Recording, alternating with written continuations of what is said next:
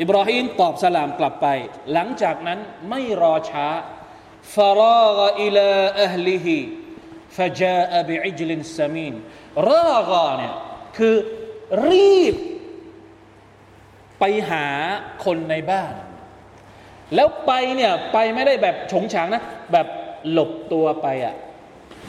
เหมือนแขกมาบ้านปุ๊บตัวเองก็รีบหลบเข้าไปในบ้าน ไปหาคนในบ้าน ไปหาแม่บ้าน ไปหาครอบครัวเพื่อไปทำอะไร สั่งให้คนในบ้านเตรียมของที่จะมารับแขกโดยที่ไม่ได้บอกแขกให้รู้ แล้วฟาจาอบิอิจลินซามีนแล้วกลับมาด้วยกับลูกวัว ตัวโตโตตัวอ้วนอ้วนมาชาอัลลอฮ์นักตัฟซีรอธิบายอายัดนี้อีก แล้วสวยงามมาก อายัดนี้กำลังพูดถึงมารยาทในการรับแขกมาชาอัลลอฮ์เวลาที่แขกมาที่บ้านเนี่ย ไม่ต้องถาม จะกินอะไรไหม กินน้ำไหม กินข้าวมาไหม